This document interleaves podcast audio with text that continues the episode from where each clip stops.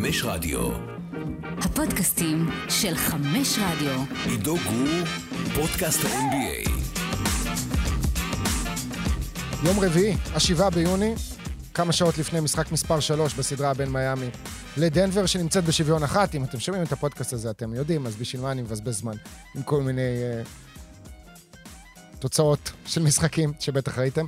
111-108 במשחק השני, 104-93 במשחק הראשון לדנבר. סדרה שמתפתחת כמו שכל הפלייאוף הזה של מיאמי מתפתח, בצורה לא צפויה. שאף אחד לא יכול לקרוא אותה ואף אחד לא יכול להבין אותה. ועדיין ננסה לנתח חלק מהדברים, ונתחיל עם הטוב, אוקיי? מיאמי, מן הסתם, ההבדל העצום בין שני המשחקים הראשונים בסדרה, היה הקליעות שלה מחוץ לקשת. היא הייתה על 13 מ-39, שזה 33 אחוז, במשחק הראשון בסדרה, לעומת מספרים לא טובים של דנבר, 8 מ-27, במשחק השני זה התהפך. היא עמדה על 17 מ-35 ל-3, דנבר ירדה ל-11 שלשות, זאת אומרת, עלתה ל-11 שלשות מ-28 ניסיונות, עלתה גם ל-39 אחוז. בסך הכל היית בסדרה 30 מ-74 ל-3. וכרגע, מיאמי מדורגת במקום התשיעי בכל הזמנים, במספר שלשות בריצת פלייאוף אחת, עם 303, כשהמקום הראשון של בוסטון, מהעונה שעברה, עשתה 328 שלשות ב-24 משחקים.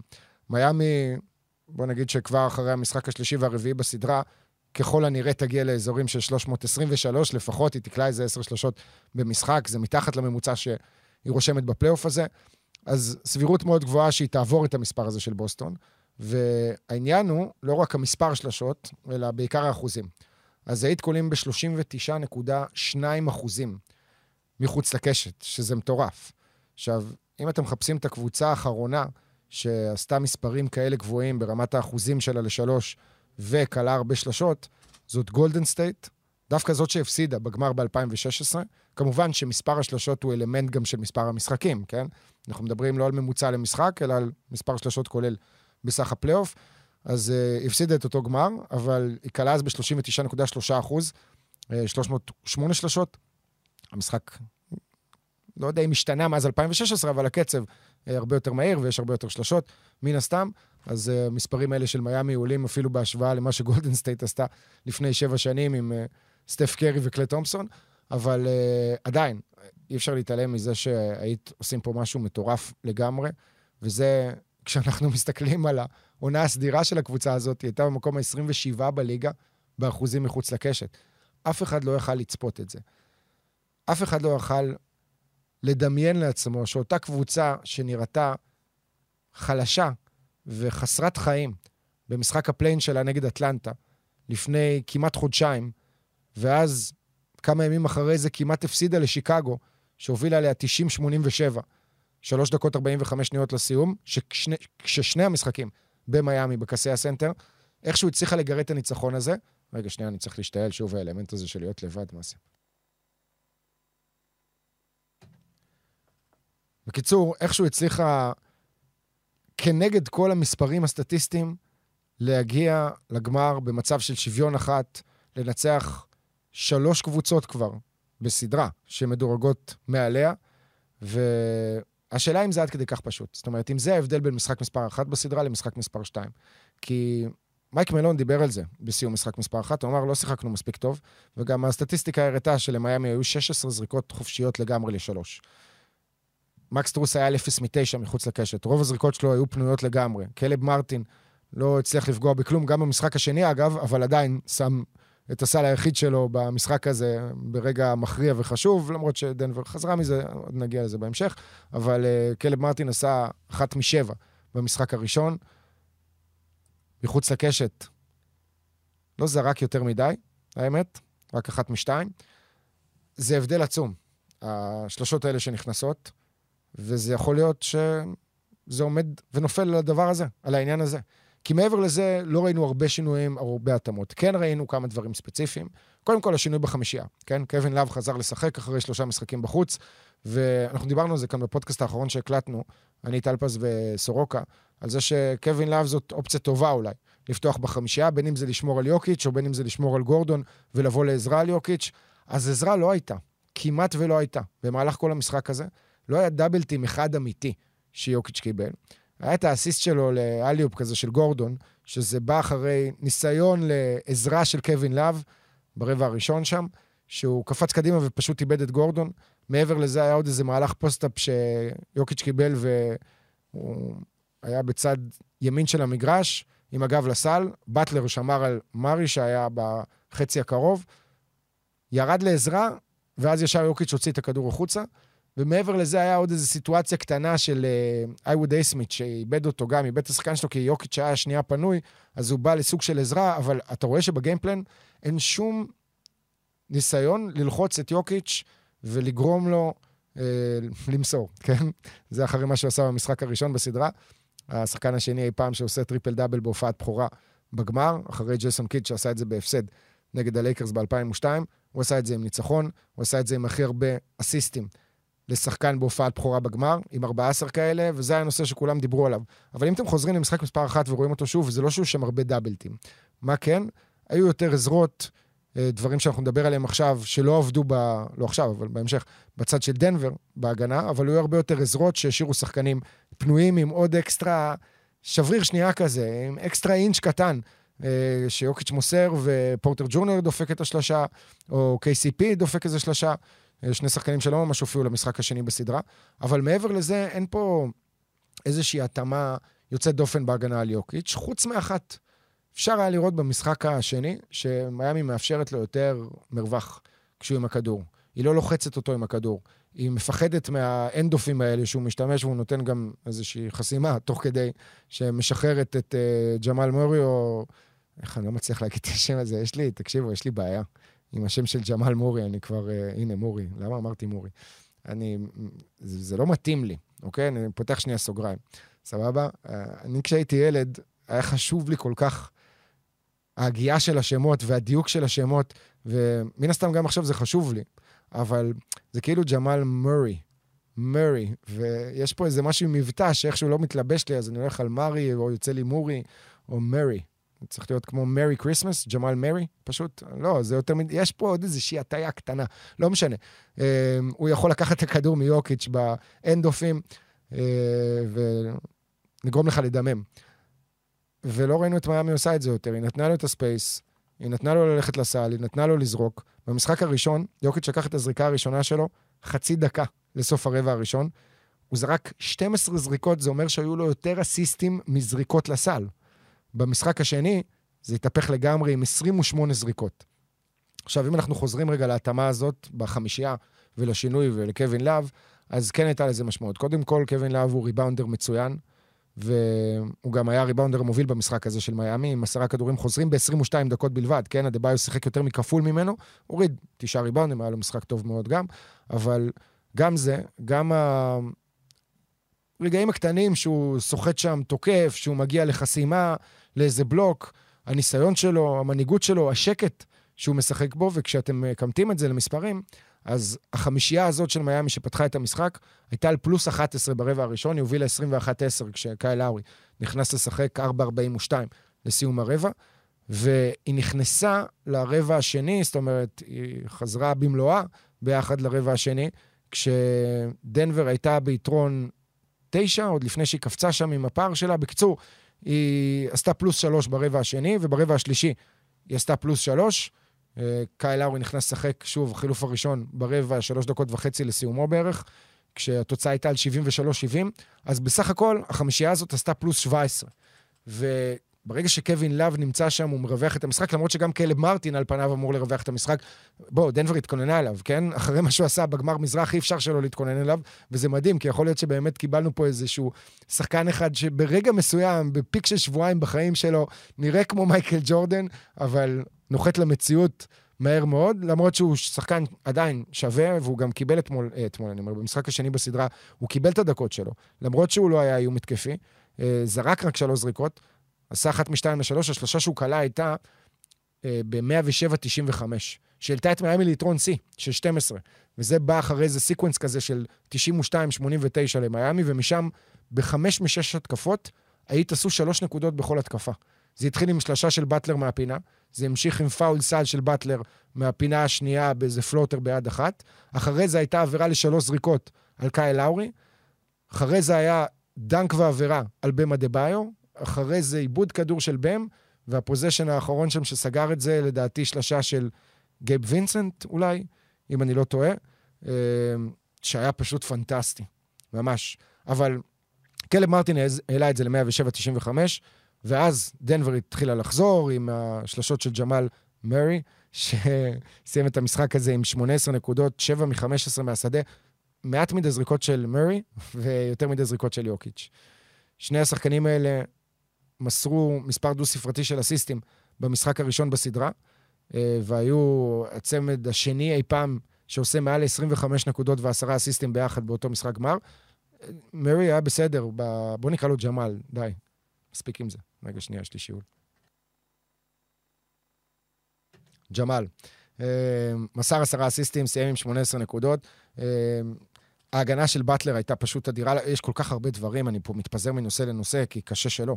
אבל uh, הוא עדיין הצליח להחזיר את דנבר למשחק, ואז עם הזדמנות לעשות שוויון ולשלוח את המשחק להארכה, במהלך שיש כמה שביקרו את מייק מלון עליו, ויש כמה שהחמיאו למייק מלון. נגיד, אתן לכם שתי דוגמאות, אוקיי? מייק מלון לא לקח פסק זמן ב possession האחרון, אחרי שמיאמי באטלר החטיא איזה שלושה, וכדור האחרון היה של אה, הנאגטס, 11 שניות לסוף.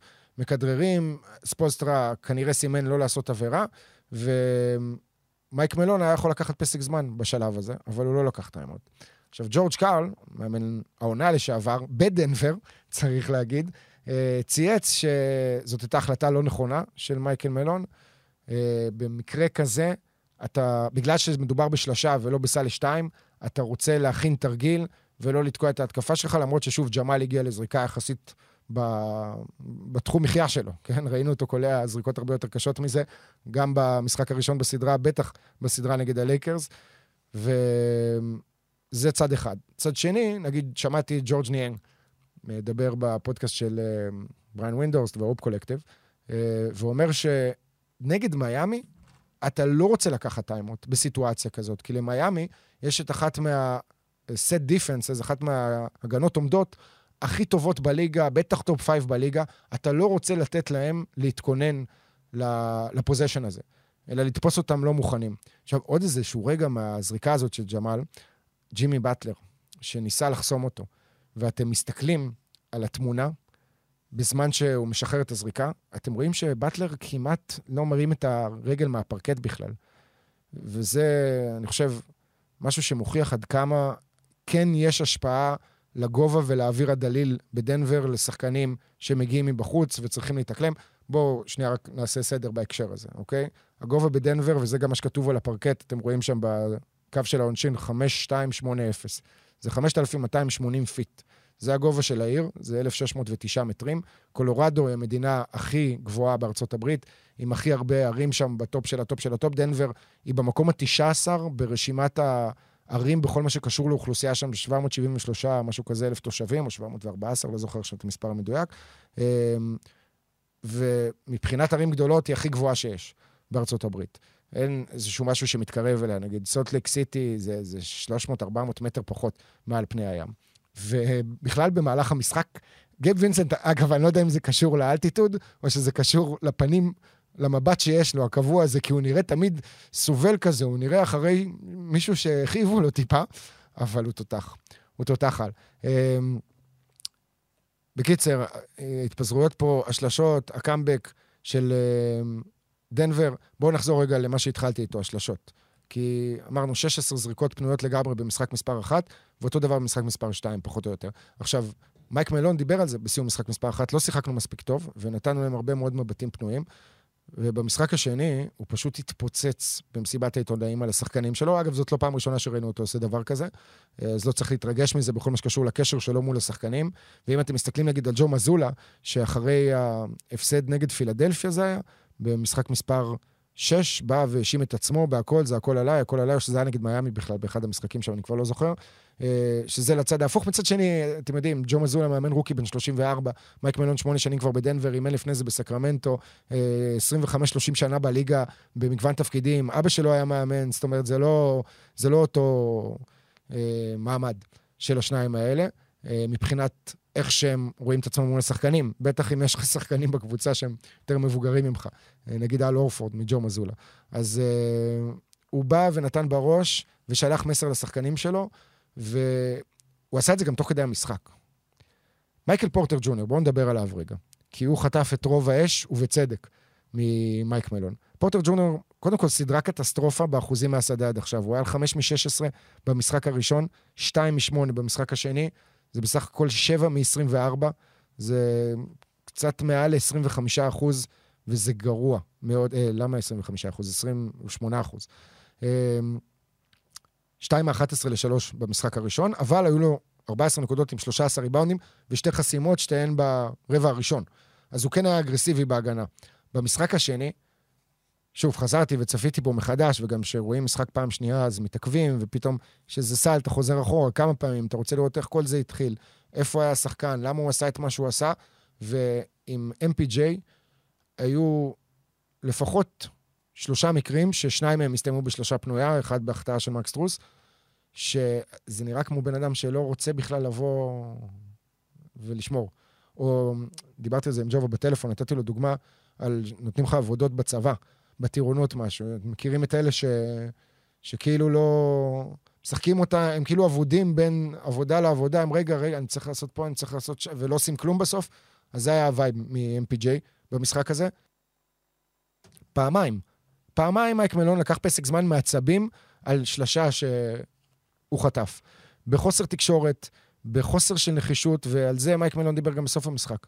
על המאמץ, שהיה חסר מאמץ, וזה בושה שעלינו ככה לגמר. אני אמרתי לכם גם בסוף המשחק הראשון ששיחקנו לא טוב, אתם חשבתם שאני סתם מנסה לייצר פה איזשהו קו עלילה. לא יכול להיות שהשחקנים שלי מופיעים ככה לגמר NBA, הם חייבים להבין את המעמד הזה, את הגודל שלו, ולהתנהל בצורה אחרת לגמרי. אני מבין אותו, אבל מצד שני, עם כל הפתיחה החלשה הזאת של ה-21-10 והחוסר מאמץ שראינו בדקות הראשונות, דנבר הפכה את המשחק הזה, והיא הייתה בריצת 33-9 בשלב מסוים, ובסווינג של 26 נקודות, ממינוס 11 לפלוס 15, היא הובילה 50-35, כשקריסטיאן בראון דופק שם דנקים במעבר, ויש לך שלושה מג'ף גרין ושלושה, היה שם? ארבע שלושות רצוף בערך. התקפה אחרי התקפה ברבע השני. עם ברוס בראון ועם ג'ף גרין ועם uh, ג'מאל, שכלה שם שלושה אחת, וגורדון לדעתי כלה שם שלושה אחת בריצה הזאת, או שלא, MPJ כלה את השלושה היחידה שלו במשחק מהפינה. בקיצור, זה היה נראה כאילו הסדרה הזאת הולכת לבלואו-אוט. זאת אומרת, לא המשחק, הסדרה הולכת לבלואו-אוט. כאילו דנבר תפרק פה ב-2025, ואז חזרה אותה חמישייה, ב, לא, קצת לפני, כן? ב-44-35 או ב-46-35, כי היו שם שתי זריקות עונשין, אז אני אף פעם לא יודע להחשיב את זה. נגיד בפלוס מינוס, שהוא פתיחת סוגריים. שחקן נכנס עכשיו אחרי עבירה, אוקיי? הוא נכנס לפוזיישן התקפי. אבל הוא עולה על הפרקט לפני זריקות העונשין. ואז השחקן, קבוצה יריבה, קולע את שתי זריקות העונשין, אז מה, הוא במינוס שתיים על הרגע הזה? זאת אומרת, סופרים את זה? לא סופרים את זה? לא יודע. אמ, אם נחזור קצת לאחור, המבטים הפנויים האלה, או שנשאר באותו נושא, המבטים הפנויים האלה אה, חזרו, הם היו הרבה בגלל החוסר תקשורת של מייקל פורטר ג'וניור וגם של שחקנים אחרים. KCP היה שם איזשהו מהלך שמקס טרוס דפק שלושה. אגב, מקס טרוס, 0 מ-10, 0 מ-9 ל-3 במשחק הראשון. לא סיים עם משחק אה, גדול בראשון, בשני, סליחה. אה, התחיל מדהים. היו לו 14 נקודות במחצית הראשונה, 12 מהן ברבע הראשון, עם 4 מ-7 ל-3. בהמשך המשחק לקח עוד 3 זריקות ל-3, וסחט עוד עבירה ל-3, שהוא כלה ממנה שתי זריקות, אז הוא סיים עם 14 נקודות, שני כדורים חוזרים ב-29 דקות, וגם אה, כשאנחנו מסתכלים על הדקות האחרונות של המשחק, אה, הוא לא היה על הפרקט, יחד עם קווין לאב, שניהם היו על הספסל, קלב מרטין וקייל האורי. הם אלה ששיחקו, הרבה בגלל ההגנה האזורית, אבל עוד נגיע גם לסיפור הזה. אז החוסר מאמץ בהגנה מאפשר את המבטים הפנויים, וזה משהו שדנבר לא יכולה להרשות לעצמה, ויחד עם זאת היא הובילה ב-15 הפרש, היא נראתה מצוין, החמישייה עם קווין לאב חזרה, הורידה קצת את הפער, ירדה להפסקה במינוס 6, משהו בדקות האלה, אני חושב שעל מייק מלון, ולאו דווקא על המאמץ של השחקנים שלו. וזה בדיוק מה שאנחנו שומעים לאורך כל הפלייאוף, ולא רק בשנה הזאת, אלא תמיד. אחד מהדברים הכי חשובים זה איך אתה סוגר רבעים. לא מה אתה עושה באמצע הרבע. איך אתה מתחיל את הרבע, אבל בעיקר איך אתה סוגר אותו. כי גם אם אתה עכשיו במינוס 14, ואתה מצליח באיזה ריצת 6-8-0, שזה לא משהו כזה חריג בליגה הזאת בכל משחק שקיים, להוריד את הפער ל-6, ל-8 במחצית, אז זה הבדל עצום מאוד, לעומת לרדת ב-14, וגם איך שאתה פותח את הרבע. אתה לא יכול לפתוח את הרבע כשאתה מוביל ביתרון דו-ספרתי ולאבד את הפער הזה ברגע אחד, כי אז אתה הופך את המשחק צמוד. תיתן איזשהו פוש בתחילת הרבע, תאבד אולי חלק מהיתרון שלך באמצע שלו ותסגור יותר חזק. עכשיו, זה גם נחמד בתיאוריה להגיד את זה, כן? אבל אין פה באמת שליטה. הרי שחקן יכול לעמוד חופשי לגמרי לשלוש, וזריקה אחת לקלוע וזריקה אחת להחטיא. זאת אומרת, זה לא שיש פה איזשהו אה, סכים כאילו מאוד ברור של דברים ושל אה, נתונים, אבל עדיין, אתה כן צריך לשמור את ה... ועל זה אתה יכול להשפיע. את הרגעי פוקוס שלך, כי קשה מאוד לשחקנים, עד כמה שהם מקצוענים ועד כמה שהם עושים את זה אה, כל כך הרבה שנים, וזה כל החיים שלהם, להיות כל הזמן בתוך הרגע. אם כולם היו יכולים להיות כל הזמן בתוך הרגע, אז היו לנו הרבה שחקנים בסגנון מייקל ג'ורדן וג'ימי באטלר, שאגב, לא תמיד בתוך הרגע בעונה הסדירה, וגם אולי אפשר להגיד בסדרה הזאת. אבל אתה כן יכול לעשות את ה adjustment הזה ולדעת מתי, מהם הדקות שאתה באטרף עכשיו, שאתה נחוש, שאתה ממוקד, שאתה יודע בדיוק מה שאתה צריך לעשות, ואת זה דנבר לא עשתה במשחק הזה, ובגלל זה היא לדעתי הפסידה. למרות ששוב, היא כמעט חזרה וכמעט שלחה את המשחק להארכה, וניקולה יוקיץ' עם הנתון המטריד הזה של uh, שלושה משחקים בפלייאוף שהוא קולע מעל 40 נקודות, באף אחד מהם דנבר לא מנצחת. הנתון העוד יותר מדאיג מבחינתה של דנבר, uh, יוקיץ' העונה על מאזן של 3-8, זאת אומרת דנבר, על שלושה ניצחונות ושמונה הפסדים, כולל המשחק השני בסדרה, במשחקים שהוא מוסר בהם פחות משישה אסיסטים. עכשיו, חלק מזה שהוא מסר פחות אסיסטים זה בגלל שנתנו לו לזרוק והזמינו אותו לזרוק, ואפשר לרדת על קודי זלר שחטף ממנו כמה סלים, אה, כמה שאתם רוצים, אבל אתם רואים שזאת הייתה התאמה הגנתית. ואז בסוף המשחק, ספולסטרה במסיבת העיתונאים מדבר ונדבר ונדבר, וכל הכבוד לאריק ספולסטרה שמקבל עכשיו, לא בפעם הראשונה הוא מקבל את זה, אבל בוא נגיד שבריצה של מיאמי ב-2012 ו-2013 באליפויות הראשונות שלו, אף אחד לא באמת ספר אותו ואף אחד לא נתן לו קרדיט. אה, אנחנו זוכרים גם שהיה לו איזה ריב כזה עם לברון בתחילת הדרך, בעונה הראשונה שלו, שם איזה טיימות אחד שלברון ירד, נתן לו איזה באמפ אפילו, או משהו כזה. אה, ב-2020 הוא כבר קיבל את הקרדיט, למרות שגם שם היו את כל הקולות שדיברו על זה שהבועה, תנאים, אידיאליים וכל השטויות האלה, אה, שגילינו לא רק השנה, אלא גם שנה שעברה, בעיקר שנה שעברה, השנה לא גילינו את זה דווקא. השנה משפט התזה הזאת התאימה. אבל בשנה שעברה, שמיאמי סיימה עם המאזן הכי טוב ב-NBA, 60 ניצחונות, נכון, אם אני זוכר, אם אני לא טועה, ו-22 הפסדים, והגיע לגמר המזרח והגיע לגיים 7. זאת אומרת, ראינו כבר אז שמה שהיה בבועה לא היה קשור רק לתנאים. אז נכון שהיא הודחה ב-2021 בסוויפ, בסיבוב הראשון נגד מילווקי, ובסדר, דברים כאלה קורים להרבה מאוד קבוצות, וגם לקבוצות אלופות בהיסטוריה זה קרה שהם אה, הודחו בסוויפ. אה, זה עדיין, פשוט בלתי נתפס, מה שהקבוצה הזאת עושה, ואיך שהיא משחקת. ו... אם נחזור לדברים של ספולסטרה, כי אני, תוך כדי שאני מדבר, אני מניח שאתם מבינים את זה, כן? אבל לפעמים יש רגעים שאני מדבר ואני בכלל שוכח על מה אני מדבר, ולוקח לי איזה שנייה להניע את זה מחדש אצלי במוח. אז ספולסטרה בסוף אמר שאחרי שרמונה שלבורן שאלה אותו כאילו על ההתאמות האלה, על יוקיץ' של המספר אסיסטים, הוא ביטל אותה ושיבח את אה, ניקולה יוקיץ', אה, ובסוף הוא, לא בסוף, באמצע הוא גם אמר שם איזה משהו, זה, זה משהו שהעין הלא מאומנת רואה, אוקיי? The Untrained Eye, אמ, שזה קצת חוסר כבוד להגיד כזה דבר לרמונה שלבורן. קודם כל, ולפני הכל, כעיתונאית ותיקה, נכון שהיא לא עכשיו אה, מאמנת לשעבר, דוריס ברג סטייל, שחקנית לשעבר, והשפיט של סטטיסטיקה, אבל היא כל כך הרבה שנים מסביב למשחק הזה, ודיברה עם כל כך הרבה שחקנים ענקיים ברגעים הכי גדולים, היא תמיד שם, בגמרים. אז זה דבר ראשון, תן לה את הקרדיט שמגיע אליה, היא עיתונאית אה, באמת אדירה. דבר שני, גם אישה, כאילו, תהיה ג'נטלמן, אה, ספור, מה נסגר? אתה דווקא יש לך את זה, יש לך ריז, כאילו, רואים עליך. כן, אתה נראה באותו גיל כבר 20 אה, שנה בערך, משהו כזה, עם השיזוף מיאמי שלך. וגם, כמובן, המוצא, שזה לא רק השיזוף, אבל בוא תהיה ג'נטלמן, בקיצר. מעבר לזה, והסיבה השלישית, cut the bullshit, מה? כאילו, הייתה השאלה הכי נכונה והכי מתבקשת. ואני חושב שהוא מנסה לברוח מזה, ולא לענות מקצועית כדי לא לחשוף את הקלפים שלו, לא שיש יותר מדי קלפים, יש פשוט התאמות ממשחק למשחק, שכל מאמן צריך להגיב למה שהמאמן השני עושה. אה, עדיין, רמונה, בחייאת, תהיה יותר נחמד. וזה השפיע על יוקיץ'. ההגנה של מיאמי השפיעה על יוקיץ', והדרך שבה היא נצמדה לשחקנים אחרים, והתקשורת. התקשורת, ועכשיו בואו נקפוץ להגנה האזורית. במשחק הראשון היא השתמשה בה קצת, איזה רגע במחצית הראשונה, והיא חזרה אליה ברבע הרביעי. במשחק השני היא לא השתמשה בה בכלל עד תחילת הרבע הרביעי, פחות או יותר, או לא, תחילת, איזה ארבע דקות אחריו. והיא שמרה אזורית אחרי כל סל שהיא קלה. בהגנת מעבר, אם מן הסתם לא הצליחה להסתדר לאזורית, אז היא הייתה במנטומן. ב-inbound plays, בתרגילי חצי מגרש, היא דווקא נשארה במנטומן, אה, אחרי עבירות, עוד אם כדור יוצא החוצה, קיצר כדור מהצד וכאלה. וזה פשוט שהגיע דנבר. היא לא הצליחה לעשות כלום ושום דבר. גם ברמה שיוקיץ' עלה למיד אה, פוסט בשביל לקבל את הכדור, ונצמד אליו שם איזה גארד כזה, שבעיקר קאי לאורי, עם התחת הגדול שלו, שדחף אותו כזה לאחור, ומנע ממנו את קבלת הכדור. ודנבר פשוט לא הצליחה לעשות כלום בדקות האחרונות, עד סוף המשחק, ששם באטרף של ה-12 הפרש, פתאום השלשות נכנסו לג'מאל אה, מרי, לג'מאל ולגורדון. אה, שתיים לג'מאל מרי, שאחד מהאסיסטים שם של יוקיץ' מהארבעה האלה, הגיע אחרי איזה מסירה אליו לשלושה מהחצי פינה. אז uh, הייתה שם, זה כאילו, היה 107-95, המשחק נגמר בריצת 13-4 לדנבר.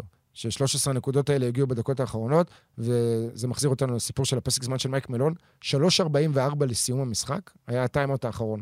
והיה ה timeout של מיאמי עולה ליתרון 107-95.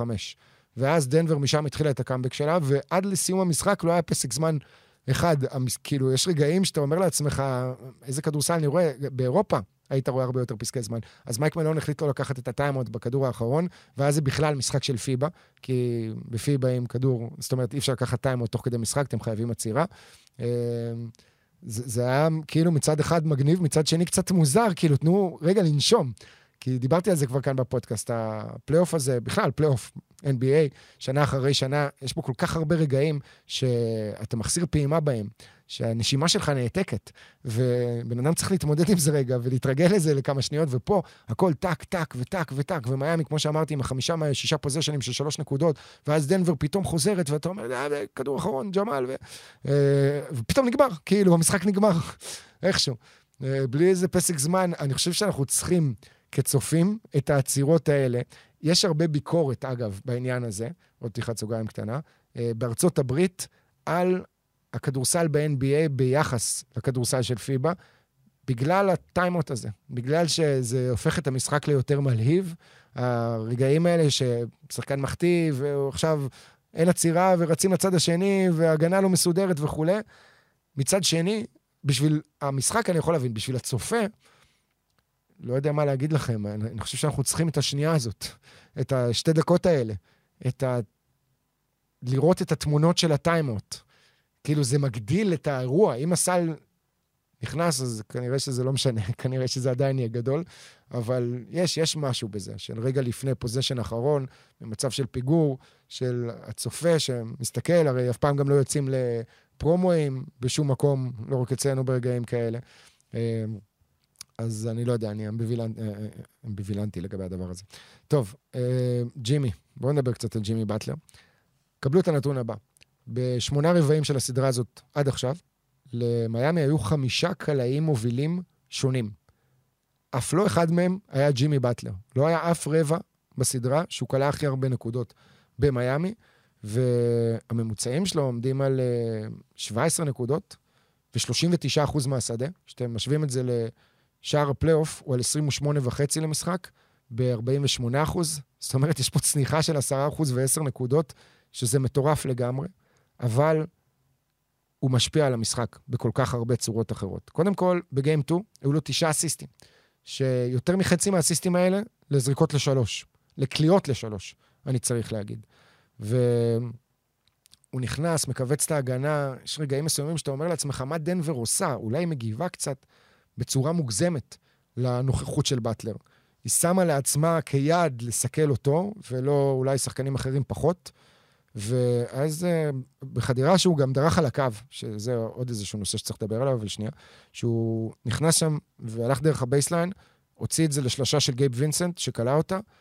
הוא דרך על הקו, היו אמורים לפסול את השלוש נקודות האלה, אם פוסלים אותם, אתם יודעים מה זה אומר. עוד הערת שיפוט, הזריקה של ג'מאל ב layup שם ב-104.93, אני חושב זה היה, כשבאם אדבאיו חסם את הכדור, זה היה אחד מה goaltending הכי ברורים שאני ראיתי בפלייאוף הזה.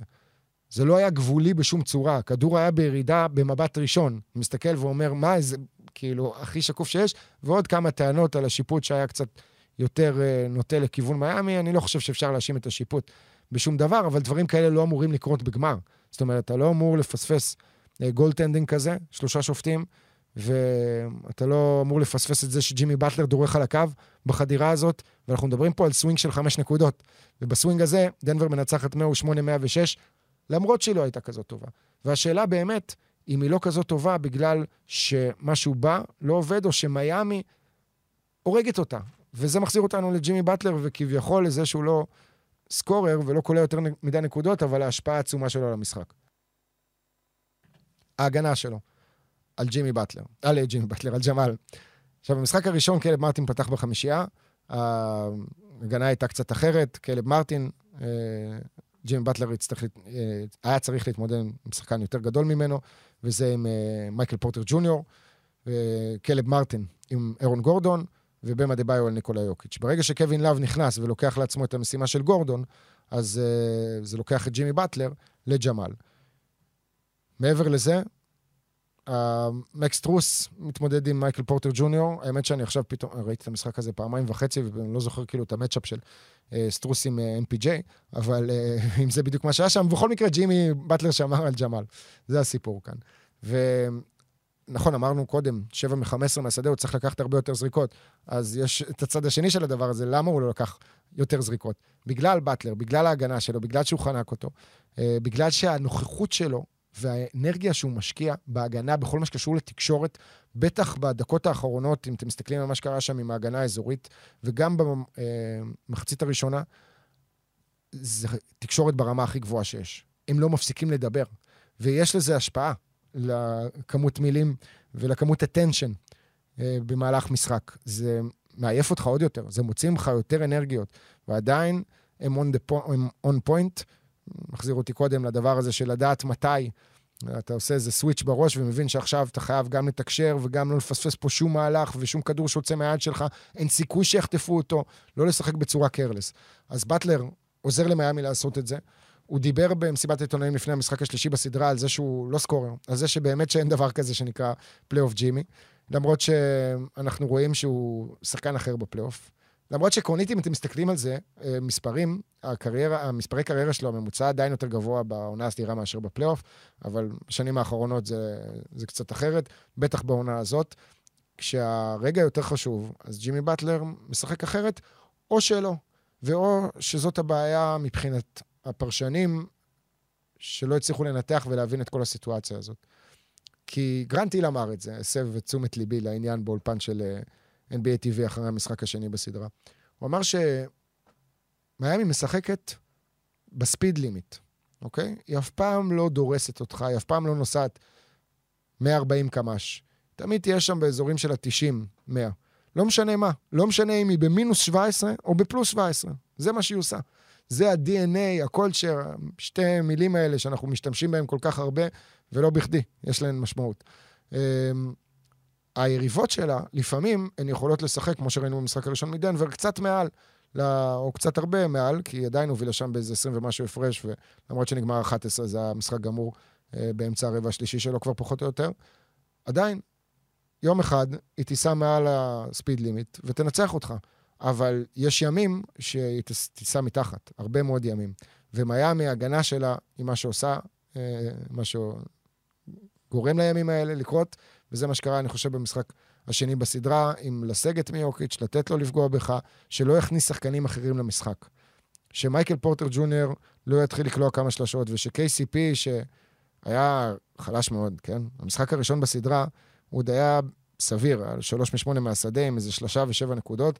המשחק השני הוא גם כמעט ולא זרק, עשה אחת מארבע, עם שלושה אחת, מינוס 14 כשהוא היה לפרקט, וגם עשה שתי עבירות סופר מטופשות לשלוש זריקות. אחת על סטרוס ואחת על קייל לאורי, בריצה הזאת שדיברתי עליה קודם. אגב, KCP, השחקן היחיד בדנבר שלקח אליפות, מאז שהוא נכנס לליגה, בדראפט של 2013, בחירה השמינית של דטרויט, הוא השחקן ששיחק הכי הרבה משחקים בפרק הזמן הזה. היה הכי available. אז נכון שמיקל ברידג'ס לא פספס משחק ואפילו עשה משחק יותר בעונה האחרונה, והוא ברצף של חמש שנים. אה, אז הוא צריך כנראה עוד איזה שלוש שנים לעבור אותו, את KCP, ולהיות זה עם הכי הרבה הופעות בפרק זמן מסוים.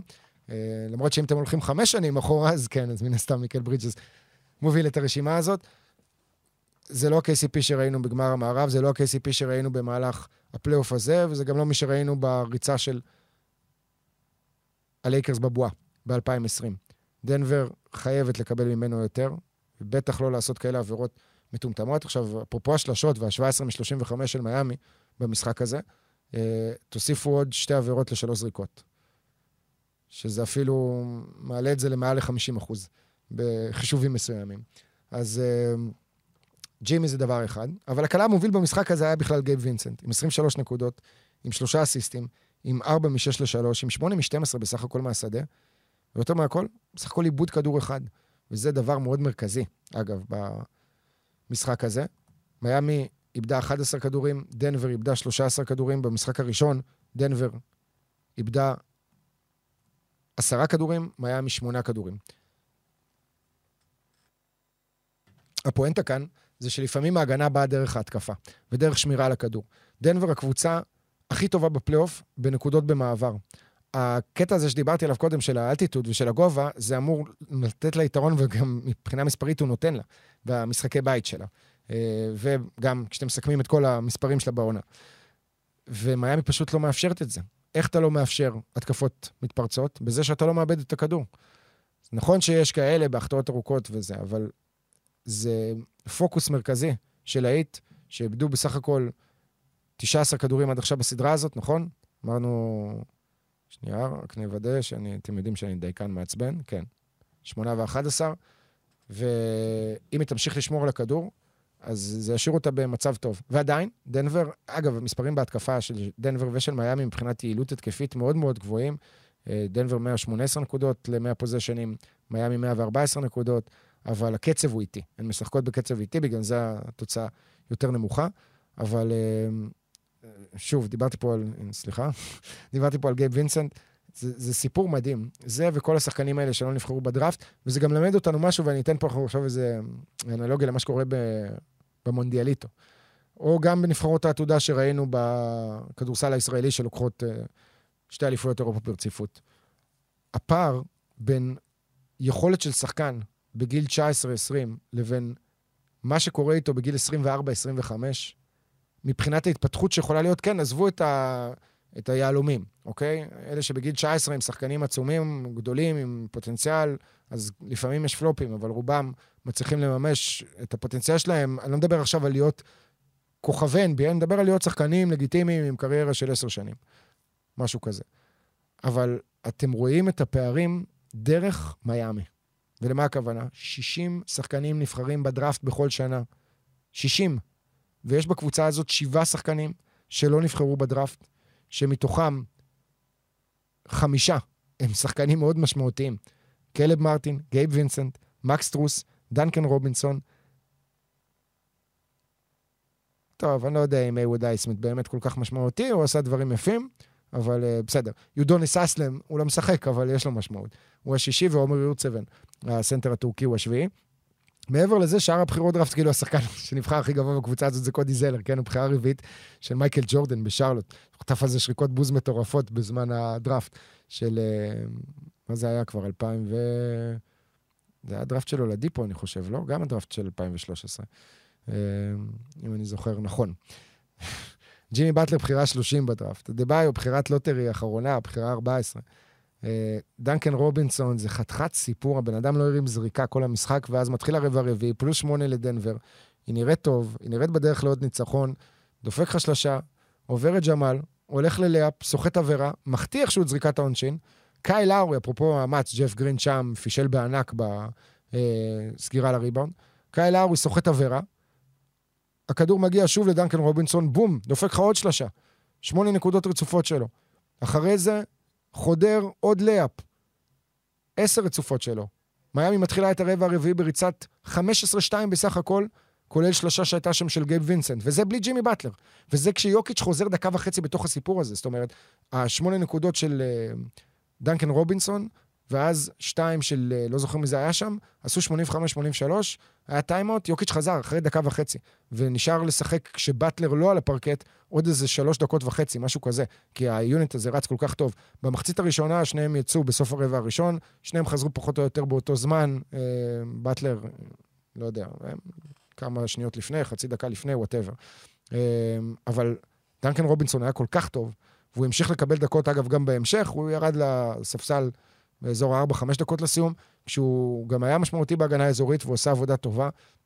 וזה חתיכת סיפור, באמת, כי האיש הזה לפני שלוש שנים, אני זוכר את הכתבה עליו של התסמונת המתחזה. הוא לא הבין כאילו איך הוא נמצא במעמד הזה של גמר ה-NBA. הוא היה ב division 3 בקולג', שחקן שאף אחד לא ספר.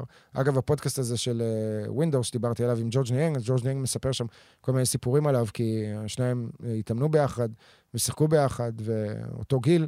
פחות או יותר, וגם ג'ורג' ניאנג זה שחקן שאף אחד לא חשב שהוא יגיע ל-NBA, אז אה, לראות את שניהם, הרבה בזכות הקליעה שלהם, אבל יש להם עוד הרבה דברים, ובטח דנקן רובינסון עכשיו, שאנחנו רואים שהוא מנצל גם את היכולת ההתקפית שלו ואת האיום ההתקפי מחוץ לקשת בהטעיות, ב pump fake, בחדירות. אה, ראינו איזה אסיסט בסדרה נגד בוסטון, ל alley-oop של אה, באם אדבאיו, הוא יותר יוצר לאחרים ולעצמו דרך כדרור, וזה Game Changer. ובהגנה, גם אם הוא לא שומר כזה גדול ב man to man, באזורית הוא סבבה, בטח באזורית הזאת של מיאמי, והוא שחקן, הוא שחקן. זאת אומרת, הוא יצא מהרוטציה. נכון שיש את הקלעים האלה, כמו ברטנס, שקיבל את החוזה שלו וכולם תלשו את השערות, אחרי איזו עונה אחת טובה של 39% ל-3, עזבו, הוא קלעי שלושות אה, דגול, דוויס ברטנס, אבל אין לו באמת שום דבר נוסף במשחק, לדנקן רובינסון יש דברים נוספים במשחק. דנבר, דיברנו על מייקל פורטר ג'וניור, גורדון אמנם כלה שם שלושה בסוף, שהחזירה קצת לעניינים, אבל אה, אין מה לעשות, צריך להיות יותר דומיננטי גם ברמת הזריקות, כי הוא רשם מספרים יפים של 16 נקודות ב-70% מהשדה, שישה כדורים חוזרים, לא איבד כדור אחד, אבל... לא, לא, רגע, רגע, רגע, מה יש לי? זה המספרים היפים של המשחק הראשון. שיכור. אה, במשחק השני, 5 מ-7, גם אחוזים אחלה. לא זרק מספיק, 12 נקודות, 7 כדורים חוזרים. בלי איבוד כדור, 2 מ-2 מחוץ לקשת. על מייקל פורטר ג'וניור דיברנו, ו-KCP דיברנו, וזהו, אי אפשר לצפות לדברים משאר השחקנים שם. כאילו, ג'ף גרין, עם כל הוותק שלו, והכתבה היפה שהתפרסמה על זה שהוא שיחק עם 240 שחקנים כבר בקריירה שלו כ teammates, והוא אולי כנראה ישבור את שיא כל הזמנים, ושזאת הפעם הראשונה מזה עשר שנים שהוא מסיים שתי עונות עם אותה קבוצה. עדיין, הבן אדם בן 36, הוא כלל איזה שלושה אחת שגם הייתה הזריקה היחידה שלו במשחק השני בסדרה. הוא כן עמד על הקו, ועשה 6 מ-6. המשחק הראשון, נראה לי, הוא החטיא שם, הוא עשה 0 מ-2. אמ, ברוס בראון, 11 נקודות, חמישה כדורים חוזרים בלי אסיסט אחד. קריסטיאן בראון, עם הדקות הטובות שלו ברבע השני, 6 נקודות, 3 מ-3. זה לא מספיק. מיאמי עמוקה מדי. וזה בלי שדיברתי על באם אדבאיו עם 21 נקודות ותשעה כדורים חוזרים וארבעה אסיסטים בתשע, ב-8 מ-14 מהשדה, ב-5 מ-5 מהקו. היט בכלל על 90 אחוז, 18 מ-20. גם אה, דנבר, אחוזים גבוהים 19 מ-22, אחרי שבמשחק הראשון, מיאמי, להזכיר לכם, זרקה רק שתי זריקות עונשין, שתיהן של הייווד הייסמית', הכי מעט אי פעם במשחק פלייאוף ב-NBA, לא בגמר, בכלל. אז הם התאוששו מזה. זאת הייתה, אגב, הפעם השנייה העונה שג'ימי באטלר לא עומד על הקו במהלך משחק NBA. אמ, טוב, אנחנו לקראת סיום, אני חופר לכם כבר 50 דקות. יש עוד כל מיני נתונים מסוימים ש... נזרוק אותם בקטנה, כי לא הצלחתי לשזור אותם במהלך הדברים שלי. אמ, מיאמי במשחק השני בסדרה כלה 20 נקודות מבול סקרינס, שזה הכי הרבה שדנבר אפשרה העונה, שמלמד אתכם עוד משהו על ההתקפה ועל ההתאמות ועל השינויים שאריק ספולסטרה עשה, ואיך הוא משתמש בבאם אדבאיו יותר טוב, וגם בשחקנים כמו קודי זלר שעולים מהספסל, וזה נראה לכם כאילו הם לא קיימים בכלל, והם אולי רק נזק בהגנה מול יוקיץ', אבל הם גם מרביצים קצת, והם גם נותנים איזו חסימה שמשחררת פתאום את גייב וינסנט לשלושה, ונראה אם הדבר הזה יחזור על עצמו. במשחק השלישי בסדרה, זה גם בא כמובן מפיק אנד רולים. אה, זהו, בעצם נראה לי עברתי על כל שאר הנתונים שכתבתי לעצמי. יש עוד כל מיני דברים, אבל נדבר עליהם כבר בשידור, באולפן המקדים. אה, בשעה שלוש, המשחק בשלוש וחצי. יש עוד כל מיני חדשות, אגב, ב-NBA, שניכנס אליהן. כשסדרת הגמר הזאת תסתיים, רגע לפני שהדראפט יצא לדרך, וגם עליו צריך לדבר ולהתכונן כמו שצריך. אז זהו, תודה לארד ירושלמי שערך והפיק, ותודה לכם שהאזנתם. נתראה שוב בתחילת השבוע הבא, אחרי משחק מספר 4 בסדרה.